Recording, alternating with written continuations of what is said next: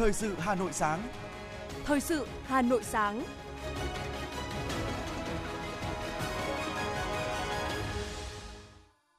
Xin chào quý vị thính giả của Đài Phát thanh và Truyền hình Hà Nội. Bảo Nhật và Ngọc Bách xin được đồng hành cùng quý vị trong 30 phút của chương trình Thời sự sáng nay, thứ tư ngày 7 tháng 9 năm 2022. Chương trình có những nội dung chính sau đây. Thủ tướng Phạm Minh Chính tiếp Bộ trưởng Phnom Penh. Thủ tướng đề nghị UNESCO xem xét công nhận thêm một số di sản thế giới tại Việt Nam. Việt Nam, Hoa Kỳ tăng cường hợp tác về ứng phó với biến đổi khí hậu. Bộ Công Thương tạm chưa rút giấy phép năm đầu mối xăng dầu. Việt Nam được dự báo là một trong những nước tăng trưởng cao nhất khu vực. Cần tiếp tục tăng tỷ lệ bao phủ vaccine phòng COVID-19. Trong phần tin thế giới có những tin chính như sau. Chủ tịch Trung Quốc chỉ đạo dốc toàn lực tìm kiếm cứu nạn động đất tại Tứ Xuyên. Bạo lực học đường gia tăng sau dịch Covid-19 ở Hàn Quốc. Ngoại trưởng Anh Liz Truss đã chính thức trở thành tân thủ tướng Anh. Sau đây là nội dung chi tiết. Chiều qua, Thủ tướng Phạm Minh Chính tiếp ngài Sun Sen, đô trưởng, chủ tịch Đảng bộ Đảng Nhân dân Campuchia tại thủ đô Phnom Penh, Campuchia đang thăm, làm việc tại thủ đô Hà Nội và thành phố Hồ Chí Minh. Tại buổi tiếp, Thủ tướng Phạm Minh Chính đánh giá cao chuyến thăm của ngài đô trưởng là sự kiện quan trọng năm hữu nghị Việt Nam Campuchia, Campuchia Việt Nam 2022, chào mừng 55 năm ngày thiết lập quan hệ ngoại giao giữa hai nước, ngày 24 tháng 6 năm 1967. Chuyến thăm đạt nhiều kết quả thiết thực, đóng góp tích cực vào việc tăng cường quan hệ láng giềng hữu nghị và hợp tác toàn diện giữa hai nước nói chung, cũng như giữa thủ đô Phnom Penh với thủ đô Hà Nội và thành phố Hồ Chí Minh nói riêng. Thủ tướng đánh giá hợp tác giữa hai nước thời gian qua giữ được đà phát triển ổn định. Hai nước phối hợp tổ chức thành công các hoạt động ý nghĩa trong năm hữu nghị Việt Nam Campuchia 2022, nhất là lễ kỷ niệm 45 năm hành trình hướng tới lật đổ chế độ diệt chủng Pol Pot và lễ kỷ niệm 55 năm ngày thiết lập quan hệ ngoại giao Việt Nam Campuchia ngày 24 tháng 6 tại Hà Nội. Dù bị ảnh hưởng bởi dịch Covid-19, nhưng trong 2 năm qua, hợp tác kinh tế song phương đạt nhiều kết quả khả quan. Kim ngạch thương mại hai chiều năm 2021 đạt 9,54 tỷ đô la Mỹ, tăng 79,1% so với năm 2020. 7 tháng đầu năm 2022 đạt 7,08 tỷ đô la Mỹ, tăng 17,8% so với cùng kỳ 2021. Việt Nam có 188 dự án đầu tư còn hiệu lực ở Campuchia với tổng vốn đăng ký 2,8 tỷ đô la Mỹ, duy trì vị trí đứng đầu ASEAN và trong top 5 nước đầu tư trực tiếp lớn nhất tại Campuchia. Thủ tướng khẳng định Việt Nam luôn coi trọng và dành ưu tiên cao cho việc gìn giữ và không ngừng phát triển quan hệ láng giềng tốt đẹp, hữu nghị truyền thống, hợp tác toàn diện, bền vững lâu dài với Campuchia. Thủ tướng đề nghị hai bên tiếp tục cùng nhau hợp tác, thúc đẩy quan hệ hai nước trên các lĩnh vực, bảo vệ và xây dựng đường biên giới hòa bình, hữu nghị, hợp tác và phát triển, thúc đẩy kinh tế cửa khẩu, tạo điều kiện thuận lợi cho các doanh nghiệp hai nước đầu tư, hoạt động, hợp tác sản xuất kinh doanh, tăng cường hợp tác giáo dục và đào tạo, giao lưu văn hóa, du lịch. Đô trưởng Phnom Penh nhấn mạnh, hai nước, hai dân tộc, nhân dân hai nước đã luôn chia sẻ trong những thời điểm khó khăn nhất. Việt Nam đã luôn tích cực hỗ trợ Campuchia trong mọi giai đoạn. Đặc biệt, Campuchia không bao giờ quên công lao to lớn của Việt Nam trong việc giúp đỡ Campuchia thoát khỏi thảm họa diệt chủng. Cho dù Việt Nam cũng có rất nhiều khó khăn ở thời điểm đó, nếu không có sự giúp đỡ của Việt Nam thì không thể có nước Campuchia như ngày nay. Hai bên nhất trí tiếp tục giáo dục thế hệ trẻ về quan hệ giữa hai nước, góp phần nâng cao ý thức của người dân, nhất là thế hệ trẻ hai nước đối với việc gìn giữ và vun đắp mối quan hệ láng giềng hữu nghị tốt đẹp. Khẳng định mong muốn không ngừng củng cố và tăng cường hợp tác trên các lĩnh vực, cùng nhau thắt chặt, làm sâu sắc hơn nữa mối quan hệ đoàn kết hữu nghị truyền thống quý báu giữa hai dân tộc. Cũng trong chiều qua, tiếp đô trưởng thủ đô Phnom Penh Krong Sueng, Chủ tịch Quốc hội Vương Đình Huệ khẳng định Việt Nam luôn coi trọng quan hệ láng giềng tốt đẹp, hữu nghị truyền thống, hợp tác toàn diện, bền vững lâu dài với Campuchia trên tất cả các kênh đảng, nhà nước và giao lưu nhân dân. Nhận thức việc không ngừng củng cố và phát triển quan hệ hai nước là một trong những nhiệm vụ chiến lược có ý nghĩa quan trọng. Chủ tịch Quốc hội đánh giá cao cuộc hội đàm trước đó giữa đoàn đại biểu hai thủ đô. Việt Nam luôn ủng hộ tạo điều kiện thuận lợi cho hoạt động hợp tác giữa Hà Nội và Phnom Penh, đề nghị tiếp tục thúc đẩy giao lưu, hợp tác, chia sẻ kinh nghiệm về kinh tế, thương mại, đầu tư, du lịch, văn hóa, giáo dục đào tạo, phát triển nguồn nhân lực chất lượng cao. Đô trưởng Phnom Penh cảm ơn chính phủ, nhân dân Việt Nam đã luôn dành sự ủng hộ, hỗ trợ thiết thực, đồng thời khẳng định sự phát triển của Campuchia không thể tách rời sự giúp đỡ của Đảng, chính phủ và nhân dân Việt Nam. Chiều tối qua, Thủ tướng Chính phủ Phạm Minh Chính đã tiếp Tổng Giám đốc Tổ chức Giáo dục, Khoa học và Văn hóa Liên Hợp Quốc UNESCO Audrey Azoulay nhân chuyến thăm chính thức Việt Nam từ ngày 5 đến ngày 7 tháng 9. Tại buổi tiếp, Thủ tướng Chính phủ Phạm Minh Chính vui mừng gặp lại Tổng Giám đốc Aurey Azoulay tại Việt Nam kể từ lần thăm trụ sở UNESCO tháng 11 năm 2021, nơi hai bên đã ký bản ghi nhớ hợp tác giai đoạn 2021-2025. Thủ tướng Chính phủ khẳng định Việt Nam luôn coi trọng phát triển văn hóa, coi văn hóa vừa là động lực vừa là mục tiêu, nền tảng tinh thần cho sự phát triển của đất nước. Văn hóa còn là đất nước còn, văn hóa mất là đất nước mất. Thủ tướng chia sẻ cách tiếp cận lấy người dân làm trung tâm trong xử lý các thách thức chung, không hy sinh phúc lợi xã hội, môi trường vì phát triển kinh tế đơn thuần. Thủ tướng Chính phủ khẳng định Việt Nam sẽ tiếp tục phát huy vai trò là thành viên tích cực có trách nhiệm của tổ chức UNESCO, chủ động tham gia các hoạt động và đóng góp vào các nỗ lực của tổ chức vì hòa bình, hợp tác và phát triển của quốc gia thành viên. Tổng Giám đốc UNESCO cảm ơn Thủ tướng Phạm Minh Chính đã dành thời gian tiếp đoàn, chúc mừng những nỗ lực và thành tựu của chính phủ Việt Nam trong phát triển kinh tế, văn hóa, xã hội. Bà bày tỏ ấn tượng về chiều sâu của nền văn hóa Việt Nam và khẳng định Việt Nam là một thành viên rất quan trọng của UNESCO, mong muốn Việt Nam tiếp tục đóng góp tích cực trong việc thúc đẩy hợp tác quốc tế về giáo dục, văn hóa, khoa học và thông tin truyền thông của UNESCO, cũng như tham gia giải quyết các vấn đề chung của thế giới. Bà khẳng định tầm quan trọng của công tác bảo tồn di sản, nhận thấy chính phủ Việt Nam đã rất coi trọng chính sách văn hóa, gìn giữ và phát huy di sản, đồng thời đánh giá cao việc Việt Nam coi giáo dục là một trong những động lực phát triển của quốc gia. Bà Audrey Azoulay cho rằng Việt Nam có đủ năng lực và điều kiện để đăng cai tổ chức các hội nghị quốc tế lớn, trong đó có một số hội nghị và kỳ họp quan trọng của UNESCO trong thời gian tới. Tiếp ông John Kerry, đặc phái viên của Tổng thống Hoa Kỳ về vấn đề khí hậu và chiều qua, Ủy viên Bộ Chính trị, trưởng ban kinh tế Trung ương Trần Tuấn Anh khẳng định, Đảng và Nhà nước Việt Nam luôn coi Hoa Kỳ là đối tác quan trọng hàng đầu, đồng thời mong muốn làm sâu sắc hơn nữa quan hệ đối tác toàn diện Việt Nam Hoa Kỳ. Trên cơ sở phát huy những kết quả tốt đẹp đã đạt được, phát triển các lợi ích chung và tăng cường niềm tin chính trị, chiến lược giữa hai quốc gia. Đồng chí Trần Tuấn Anh khẳng định, chủ trương và quyết tâm của Đảng và Nhà nước Việt Nam trong việc chủ động thích ứng với biến đổi khí hậu và thực hiện các cam kết quốc tế về biến đổi khí hậu, thể chế hóa bằng chính sách, cụ thể hóa các kế hoạch, lộ trình triển khai các biện pháp giảm phát thải nhà kính một cách mạnh mẽ. Sau hội nghị lần thứ 26, các bên tham gia Công ước chung của Liên Hợp Quốc về biến đổi khí hậu COP26, các chính sách của Việt Nam, đặc biệt là định hướng phát triển năng lượng đã được điều chỉnh, có nhiều thay đổi để phù hợp với cam kết đạt được mục tiêu phát thải dòng bằng không vào năm 2050. Theo đó, Việt Nam cũng đang nghiên cứu chuyển đổi cơ chế, đầu tư cho tăng trưởng xanh, phát triển bền vững.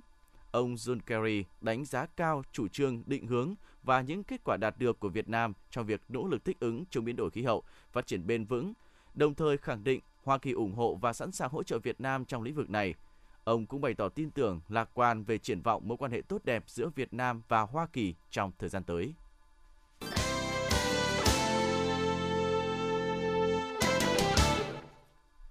Tại phiên họp báo chính phủ thường kỳ, trả lời câu hỏi về lý do thanh tra bộ rút giấy phép kinh doanh xuất nhập khẩu xăng dầu của 5 doanh nghiệp, tác động của quyết định này đến việc đảm bảo nguồn cung xăng dầu trong nước, Thứ trưởng Bộ Công Thương Đỗ Thắng Hải cho biết, ngày 31 tháng 8, Tránh Thanh tra Bộ Công Thương đã ban hành 18 quyết định xử phạt vi phạm liên quan đến kinh doanh xăng dầu, tổng số tiền phạt hơn 13 tỷ đồng. Bên cạnh hình thức phạt hành chính, có thêm 5 quyết định xử phạt áp dụng hình phạt bổ sung là tước quyền sử dụng giấy phép kinh doanh xuất nhập khẩu xăng dầu trong thời hạn một tháng với 5 thương nhân đầu mối. Lỗi của các công ty chủ yếu do không đáp ứng được điều kiện về hệ thống phân phối hiện hành. Khi 5 doanh nghiệp này bị tước giấy phép kinh doanh xuất nhập khẩu, sẽ bị tước nhiều quyền lợi như không được xuất khẩu, xuất nhập khẩu, không được mua xăng dầu từ nhà máy lọc dầu trong nước, không được bán cho tư nhân khác. Quan điểm của Bộ Công Thương đối với hành vi vi phạm nêu trên cần xử lý nghiêm. Tuy nhiên, vẫn phải lưu ý đến khó khăn của doanh nghiệp, đặc biệt trong bối cảnh bị ảnh hưởng bởi dịch COVID-19 và đảm bảo nguồn cung trong nước cho nhu cầu của 100 triệu dân. Theo các tổ chức quốc tế, quý 3 và quý 4 kinh tế Việt Nam sẽ có nhiều bứt phá trên nền tăng trưởng GDP trong quý 2 cao nhất trong vòng 11 năm, đạt 7,7%. Ngân hàng Standard Chartered dự báo tăng trưởng GDP quý 3 của Việt Nam sẽ xác lập mức đỉnh mới. Dự báo tăng trưởng kinh tế Việt Nam trong quý 3 sẽ đạt gần 11% và gần 4% trong quý 4 nhờ sự phục hồi và tăng trưởng một cách mạnh mẽ như xuất khẩu tăng gần 20%, sản xuất công nghiệp tăng khoảng 15% và lĩnh vực bán lẻ theo số liệu mới đây tăng gần 10%. Nhằm hỗ trợ cho đời sống, sản xuất, kinh doanh của người dân, doanh nghiệp còn nhiều khó khăn do tác động của dịch bệnh COVID-19, góp phần bình ổn thị trường, kiểm soát lạm phát. Liên Bộ Công Thương, Tài chính đã chi sử dụng liên tục quỹ bình ổn giá xăng dầu với mức chi từ 100 đến 1.500 đồng một lít tùy loại để bình ổn giá xăng dầu trong nước, điều chỉnh giá xăng dầu trong nước phù hợp với diễn biến của giá xăng dầu thế giới, nhưng mức tăng thấp hơn mức tăng của giá xăng dầu thế giới.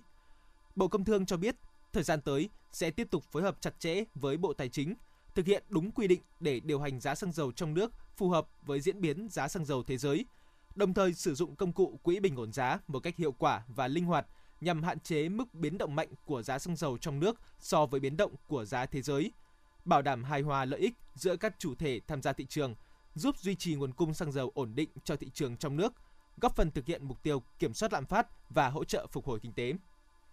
Sau 25 ngày quyết liệt triển khai nghị quyết số 24, Bảo hiểm xã hội Việt Nam đã thực hiện chi trả gói hỗ trợ đạt khoảng 98% tổng số hồ sơ phải thực hiện tính đến thời điểm này. Hiện đã có bảo hiểm xã hội 28 tỉnh, thành phố hoàn thành việc chi trả gói hỗ trợ. Theo nghị quyết số 24 về tiếp tục chi trả hỗ trợ đối với người lao động theo nghị quyết số 03 về ban hành chính sách hỗ trợ người lao động và người sử dụng lao động bị ảnh hưởng bởi đại dịch COVID-19 từ quỹ bảo hiểm thất nghiệp sẽ sử dụng khoảng 1.155 tỷ đồng từ kế dư của quỹ bảo hiểm thất nghiệp đến hết năm 2021 để tiếp tục chi trả hỗ trợ đối với người lao động đã nộp hồ sơ đúng hạn thuộc đối tượng hưởng theo nghị quyết số 03.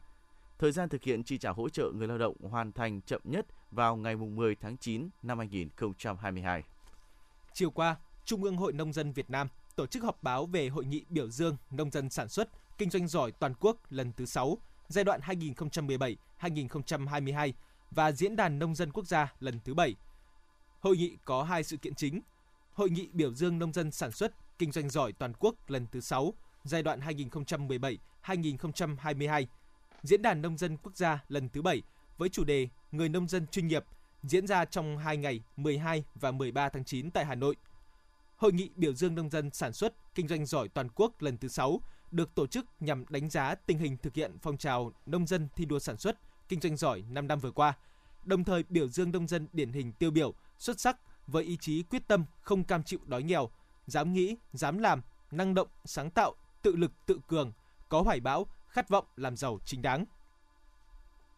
Thưa quý vị và các bạn, quá trình hội nhập quốc tế đã và đang mở ra cơ hội lớn cho xuất nhập khẩu hàng hóa Việt Nam. Nhiều mặt hàng ngày càng chiếm lĩnh tốt thị trường thế giới ở vị trí rất cao. Tuy nhiên, theo các chuyên gia kinh tế, để đảm bảo thực thi xuất nhập khẩu chuyển mạnh mẽ về chất lượng, doanh nghiệp cần có chiến lược phát triển phù hợp, tăng được tỷ lệ nội địa hóa, công nghệ cao hơn. Ghi nhận của phóng viên Ngọc Ánh.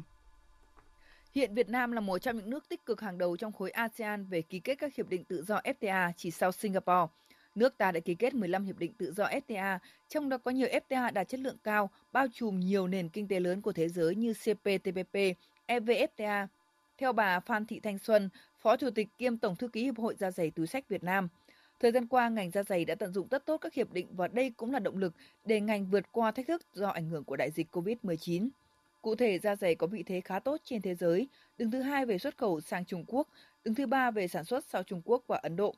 Trong 6 tháng đầu năm nay, ngành đã vượt kế hoạch đặt ra, tăng trưởng 14% và theo số liệu mới nhất, 7 tháng là tăng trưởng 15%, đạt trên 14 tỷ đô la Mỹ. Mức tăng trưởng này là tăng đều các thị trường trọng điểm như thị trường Bắc Mỹ tăng trưởng 24%, thị trường EU tăng 17,5%. Bà Phan Thị Thanh Xuân cho biết. Tăng trưởng của xuất khẩu da dày vào các cái thị trường trọng điểm và đặc biệt là các cái thị trường mà có các FTA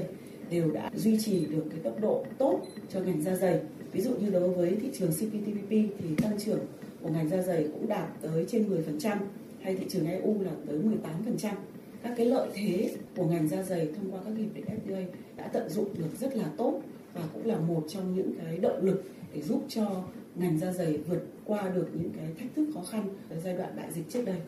Theo các chuyên gia kinh tế, việc nước ta tham gia hội nhập sâu rộng vào sân chơi quốc tế, bên cạnh những tác động tích cực đó là mở ra cơ hội thúc đẩy xuất khẩu hàng hóa cho Việt Nam. Song các hiệp định thương mại tự do FTA này cũng đặt ra những thách thức cho doanh nghiệp. Đó là áp lực cạnh tranh lớn cho các doanh nghiệp cả trên sân nhà và trên thế giới, là nhiều tiêu chuẩn cao về hàng rào kỹ thuật, trong khi tiềm lực, năng lực cạnh tranh của doanh nghiệp Việt còn hạn chế. Cùng với đó, các hiệp định tự do FTA cũng đặt ra khó khăn cho doanh nghiệp về tiêu chuẩn lao động, vấn đề sở hữu trí tuệ, khiến chi phí của doanh nghiệp tăng lên, đầu tư tăng lên. Chuyên gia kinh tế Lê Quốc Phương cho rằng, xuất khẩu của chúng ta chưa bền vững, mới tăng về số lượng, còn tăng về chất vẫn còn yếu. Đồng thời nêu quan điểm, để thúc đẩy xuất khẩu phát triển theo hướng bền vững, điều quan trọng nhà nước cần có chính sách khuyến khích, đảm bảo thực thi để xuất khẩu chuyển mạnh tăng về chất lượng, giá trị gia tăng, tăng được tỷ lệ nội địa hóa, công nghệ cao hơn, chuyên gia Lê Quốc Phương nhấn mạnh. Và chúng ta vẫn phải tiếp tục cải cách thể chế đẩy mạnh cái cải cách hành chính đầu tiên, giảm cái chi phí và thời gian cho doanh nghiệp để doanh nghiệp có thể tập trung vào sản xuất kinh doanh, nâng cao được năng lực cạnh tranh của mình.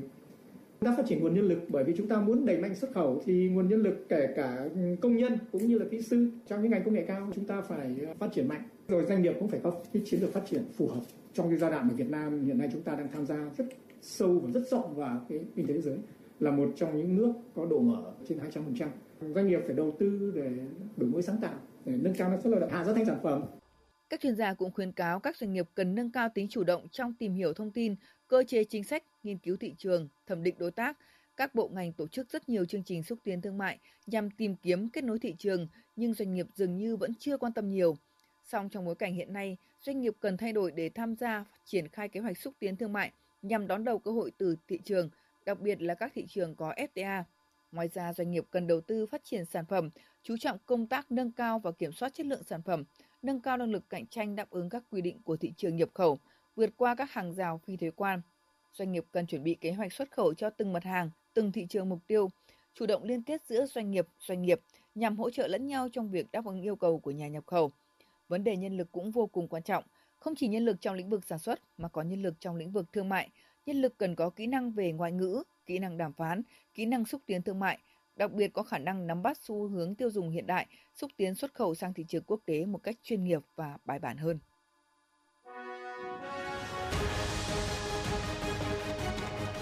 Thời sự Hà Nội, nhanh, chính xác, tương tác cao. Thời sự Hà Nội, nhanh, chính xác, tương tác cao.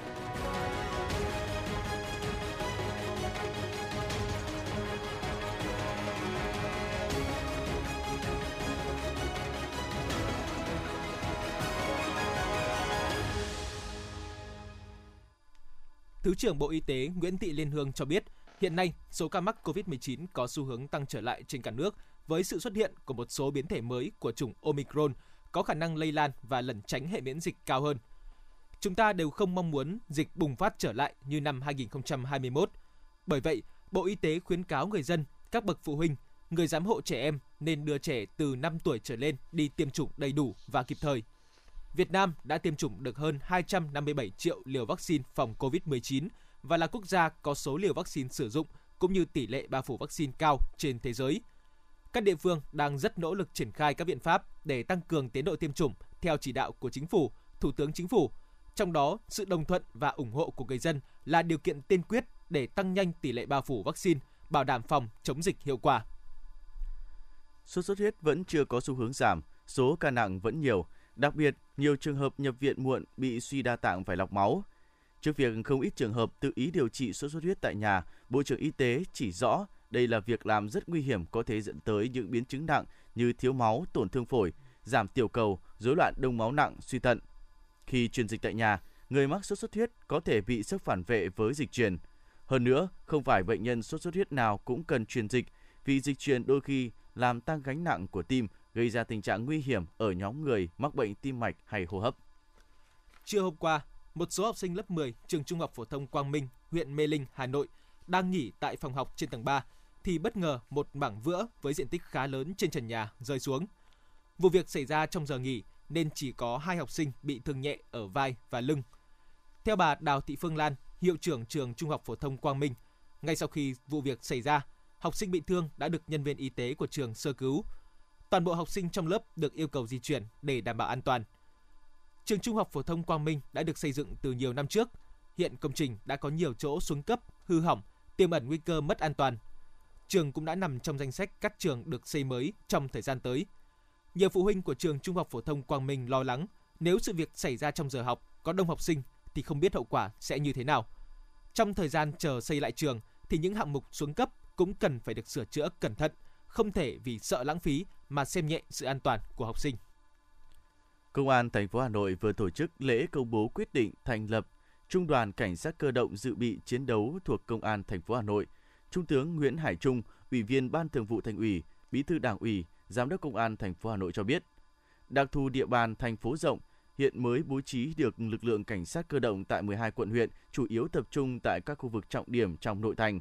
Trước tình hình trên, để giữ vững an ninh trật tự trên địa bàn thủ đô trong mọi tình huống, cần thiết phải xây dựng một lực lượng cảnh sát cơ động dự bị chiến đấu bố trí đủ tại 30 quận huyện thị xã, với lực lượng nòng cốt tham gia là cán bộ chiến sĩ của công an các quận, huyện, thị xã, sử dụng phương tiện trang thiết bị sẵn có của công an các quận, huyện, thị xã. Thiếu tướng Nguyễn Hồng Kỳ, Phó Giám đốc Công an thành phố được giao nhiệm vụ là Trung tướng. Thưa quý vị và các bạn, nhân dịp kỷ niệm 60 năm thiết lập quan hệ ngoại giao, 5 tháng 9 năm 1962, 5 tháng 9 năm 2022 và 45 năm ký kết Hiệp ước hữu nghị và hợp tác Việt Nam Lào 18 tháng 7 năm 1977, 18 tháng 7 năm 2022. Tại Bảo tàng Lịch sử Quân sự Việt Nam đang diễn ra trưng bày triển lãm Sắt son nghĩa tình Việt Nam Lào. Triển lãm trưng bày hơn 200 hình ảnh, tài liệu, hiện vật tiêu biểu phản ánh về tình đoàn kết gắn bó keo sơn của Đảng, nhà nước, quân đội và nhân dân hai nước Việt Nam, Lào trong sự nghiệp đấu tranh giải phóng dân tộc, xây dựng và bảo vệ Tổ quốc. Phản ánh của phóng viên Như Hoa. Triển lãm sắt son nghĩa tình Việt Nam Lào gồm phần mở đầu giới thiệu những hình ảnh tiêu biểu phản ánh khái quát sự quan tâm sâu sắc đặc biệt của Chủ tịch Hồ Chí Minh, lãnh đạo Đảng, Nhà nước, quân đội Việt Nam đối với đất nước Lào, cũng như sự tiếp nối, phát huy mối quan hệ truyền thống hai nước trong thời kỳ ngày nay. Phần 1, chủ đề tình đoàn kết gắn bó keo sơn với hai nội dung chính, đó là Liên minh đoàn kết chiến đấu 1945-1954, trưng bày và giới thiệu những hình ảnh, tài liệu, hiện vật tiêu biểu phản ánh tình đoàn kết gắn bó keo sơn giữa Đảng, Nhà nước, quân đội và nhân dân hai nước Việt Nam, Lào trong cuộc kháng chiến chống thực dân Pháp và cùng chung chiến hào 1954-1975, trưng bày và giới thiệu những hình ảnh, tài liệu hiện vật tiêu biểu phản ánh về sự lãnh đạo của Đảng, Nhà nước, hai nước Việt Nam, Lào đối với quân đội và nhân dân hai nước, đoàn kết, kề vai sát cánh, chiến đấu trong cuộc kháng chiến chống đế quốc Mỹ. Phần thứ hai mang chủ đề Thắm tình hữu nghị, thủy chung trong sáng, trưng bày giới thiệu những hình ảnh, tài liệu hiện vật tiêu biểu phản ánh sự tiếp nối, đổi mới, ngày càng đi vào chiều sâu, thiết thực, đạt hiệu quả cao vì sự phát triển của mỗi đất nước trong quan hệ hợp tác hữu nghị truyền thống giữa Việt Nam và Lào trên tất cả các lĩnh vực chính trị, quốc phòng, an ninh, văn hóa, giáo dục, kinh tế từ năm 1975 đến nay, đặc biệt từ khi Việt Nam và Lào ký kết hiệp ước hữu nghị và hợp tác vào ngày 18 tháng 7 năm 1977. Trong đó, lĩnh vực quốc phòng an ninh là một trong những mối quan hệ hợp tác trụ cột trong giai đoạn hội nhập quốc tế hiện nay. Tập trung trên các mặt hợp tác kỹ thuật quân sự, đào tạo cán bộ quân sự, diễn tập quốc phòng an ninh nhằm duy trì môi trường hòa bình ổn định, phục vụ công cuộc phát triển kinh tế ở mỗi nước, thúc đẩy mối quan hệ hợp tác toàn diện Việt Nam Lào. Thượng tá Lê Vũ Huy, Giám đốc Bảo tàng Lịch sử Quân sự Việt Nam cho biết. Việt Nam và Lào là hai nước láng giềng gần gũi, cùng chung dòng sông nước Mê Công, cùng tựa lưng vào dãy núi Trường Sơn hùng vĩ, có truyền thống hòa hiếu, gắn bó mật thiết với nhau trong suốt chiều dài lịch sử dựng nước và giữ nước của hai dân tộc. Quan hệ đặc biệt Việt Nam Lào là mối quan hệ hữu nghị truyền thống, đoàn kết đặc biệt và hợp tác toàn diện, luôn có vị trí ưu tiên hàng đầu trong đường lối chính sách đối ngoại của hai đảng, hai nhà nước. Triển lãm Sắc son nghĩa tình Việt Nam Lào giới thiệu hơn 200 hình ảnh, tài liệu, hiện vật quý về tình đoàn kết chiến đấu của hai nước trong kháng chiến chống thực dân Pháp, chống đế quốc Mỹ, những thành tựu trong quan hệ hữu nghị, hợp tác toàn diện cùng phát triển trong giai đoạn mới. Những hình ảnh, tài liệu hiện vật được trưng bày tại triển lãm là những tư liệu quý sẽ giúp cán bộ, chiến sĩ và nhân dân hiểu sâu sắc và trân trọng hơn mối quan hệ thủy chung đặc biệt giữa hai đảng, hai nhà nước và nhân dân. Cũng tại triển lãm lần này, lần đầu tiên một số hiện vật tiêu biểu được giới thiệu như thư gửi hoàng thân Sofanovong ngày 21 tháng 3 năm 1951 của cụ Lê Thước, bố đẻ của đồng chí Lê Thiệu Huy, tham mưu trưởng Liên quân Lào Việt, người đã anh dũng hy sinh khi lấy thân mình che đạn bảo vệ hoàng thân Sunaphu Vong vượt sông Mê Công sang Thái Lan trong trận chiến đấu Liên quân Lào Việt chống trả quân đội Pháp đánh chiếm thị xã Thà Khẹt, tỉnh Khăm Muộn của Lào vào ngày 21 tháng 3 năm 1946 và bức thư hoàng thân Sonanovong gửi cụ Lê Tước vào ngày 7 tháng 11 năm 1951. huân chương vạn tượng hạng 1 và 3 Chính phủ Liên hiệp Lào tặng đoàn 959 cố vấn quân sự đã có thành tích giúp đỡ cách mạng và nhân dân Lào năm 1961-1962. Kiếm, Quân ủy Trung ương neo Lào Hắc Sạt tặng Ban công tác 95. Tổng cục Chính trị Quân đội Nhân dân Việt Nam. Khăn theo nhân dân Lào tặng các đồng chí, chuyên gia và quân tình nguyện Việt Nam. Có mặt tại triển lãm đặc biệt này, ông Trần Hữu Tài, trưởng ban liên lạc đoàn chuyên gia quân sự Việt Nam và Lào đã rất xúc động khi được xem những hình ảnh và hiện vật trưng bày tại đây. Khi mà xem triển lãm về ờ, đất nước Lào, người Lào, các lãnh tụ Lào cùng với Việt Nam thì chúng tôi cũng rất xúc động. Vì bản thân chúng tôi là nguyên là chiến sĩ chuyên gia quân sự ở Lào tham gia trong những năm kháng chiến chống Mỹ. Cho nên là hôm nay xem lại rất xúc động, rất biết ơn và cũng rất may mắn cho chúng tôi, tức là được góp một phần rất nhỏ bé gánh vác trong sự nghiệp cách mạng chung của Việt Nam và Lào để giành chiến thắng năm 1975. Thông tin về triển lãm sắt son nghĩa tình Việt Nam Lào được cập nhật thường xuyên trên trang tin điện tử Bảo tàng lịch sử quân sự Việt Nam http 2 2 chéo bảo tàng lịch sử quân sự vn để cán bộ chiến sĩ và nhân dân không có điều kiện tham quan có thể tìm hiểu. Triển lãm mở cửa đón khách tham quan đến hết ngày 30 tháng 9 năm 2022 tại Bảo tàng lịch sử quân sự Việt Nam, số 28A, Điện Biên Phủ, Ba Đình, Hà Nội.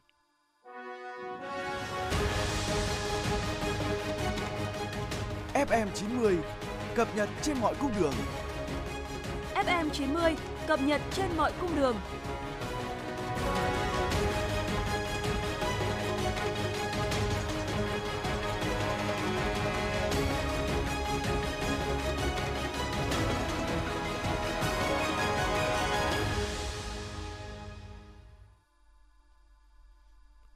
Thưa quý vị thính giả, chúng ta cùng chuyển sang những thông tin thế giới. Chủ tịch Trung Quốc Tập Cận Bình đã ra lệnh dốc toàn lực trong công tác tìm kiếm cứu hộ, bao gồm cả việc triển khai quân giải phóng nhân dân Trung Quốc. Hơn 6.500 nhân viên khẩn cấp đã được cử đến để tham gia các hoạt động tìm kiếm cứu nạn. Trận động đất hôm ngày mùng 5 tháng 9 diễn ra sau một đợt nắng nóng và hạn hán dẫn đến thiếu nước và cắt điện do tỉnh Tứ Xuyên phụ thuộc vào thủy điện. Thảm họa mới nhất cũng đã xảy ra với việc hàng triệu cư dân tại Thành Đô phải ở trong nhà trong bối cảnh phong tỏa chống dịch COVID-19 nghiêm ngặt. Ít nhất 65 người đã thiệt mạng trong trận động đất, hơn 200 người vẫn đang bị mắc kẹt trong một khu vực hẻo lánh và nhiều người bị mất tích ở nơi khác. Tại Hàn Quốc, vấn nạn bạo lực học đường đã gia tăng từ đầu năm đến nay sau khi các trường học mở cửa trở lại. Đây là kết quả của một cuộc khảo sát do chính phủ Hàn Quốc công bố vào ngày 6 tháng 9. Theo khảo sát của Bộ Giáo dục Hàn Quốc, 1,7% số học sinh cho biết các em là nạn nhân của bạo lực học đường, tăng 0,6% so với năm 2021 khi hầu hết các trường cho học sinh học trực tuyến vì COVID-19. Thủ tướng Nhật Bản Fumio Kishida đã có buổi họp với các bộ trưởng liên quan tới công tác phòng chống dịch COVID-19 ở nước này. Nhật Bản nới lỏng các biện pháp hạn chế nhập cảnh như tăng giới hạn số lượng người nhập cảnh mỗi ngày – miễn xét nghiệm COVID-19 đối với những du khách đã tiêm đủ 3 mũi vaccine. Việc Nhật Bản dần nới lỏng các biện pháp phòng dịch được cho là xuất phát từ thành quả tiêm chủng của nước này. Hiện nay gần 70% người dân Nhật Bản đã tiêm đủ 3 mũi vaccine. Tổng cục Quản lý Dược phẩm Ấn Độ đã cấp phép sử dụng khẩn cấp vaccine nhỏ mũi ngừa COVID-19 đầu tiên của nước này cho người trên 18 tuổi. Vaccine tái tổ hợp này do hãng dược phẩm Bharat Biotech có trụ sở tại thành phố Hyderabad, miền Nam Ấn Độ nghiên cứu phát triển. Trước đó, hãng dược phẩm Bharat Biotech đã hoàn thành các cuộc thử nghiệm lâm sàng vaccine nhỏ mũi đối với 4.000 tình nguyện viên. Kết quả thử nghiệm đã cho thấy vaccine không gây ra các tác dụng phụ hay phản ứng có hại nào đối với người dùng.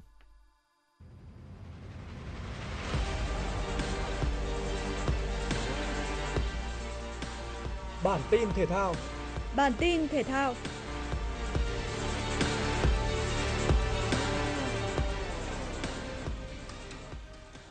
Vòng 2 giải bóng đá nữ vô địch quốc gia 2022 chứng kiến một bất ngờ lớn khi Thái Nguyên T&T giành chiến thắng thuyết phục trước Than khoáng sản Việt Nam. Bị đánh giá thấp hơn nhưng Thái Nguyên T&T nhờ có đấu pháp hợp lý đã thắng 2-1 chung cuộc. Với việc giành 3 điểm đầu tay một cách đầy ấn tượng trước đối thủ mạnh như Than khoáng sản Việt Nam và tạm thời đứng ở vị trí thứ 3 trên bảng xếp hạng, đội nữ Thái Nguyên T&T đã nhận phần thưởng lớn 120 triệu đồng từ nhà tài trợ. Đây được xem là sự khích lệ động viên tinh thần giúp các cô gái Thái Nguyên tiếp tục giành thêm những kết quả tốt hơn nữa trong thời gian tới.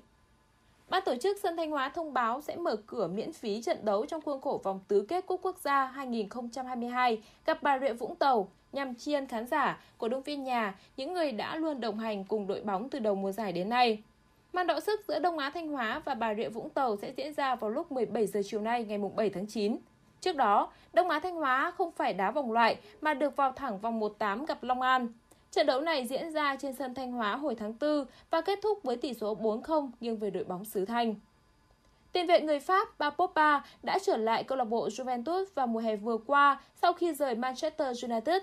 Tuy nhiên, trong giai đoạn chuẩn bị cho mùa giải mới, chân sút người Pháp đã dính chấn thương sụn chêm. Bác sĩ đã tiến hành hội trần và đưa ra hai phương án điều trị. Phương án đầu tiên là BOPA sẽ phẫu thuật cắt bỏ một phần sụn trên trên và chỉ phải nghỉ 40 đến 60 ngày. Tuy nhiên, do yếu tố tuổi tác, hướng điều trị này có thể ảnh hưởng đến khả năng vận động đầu gối của BOPA trong tương lai.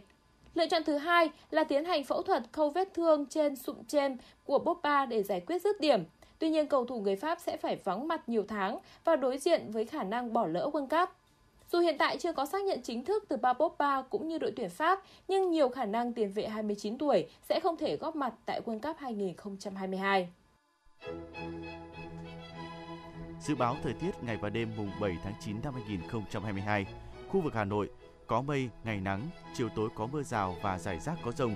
Từ gần sáng mai có mưa vừa mưa to, có nơi mưa rất to, gió nhẹ. Trong mưa rông có khả năng xảy ra lốc xét, mưa đá và gió giật mạnh. Nhiệt độ dao động từ 25 đến 34 độ C.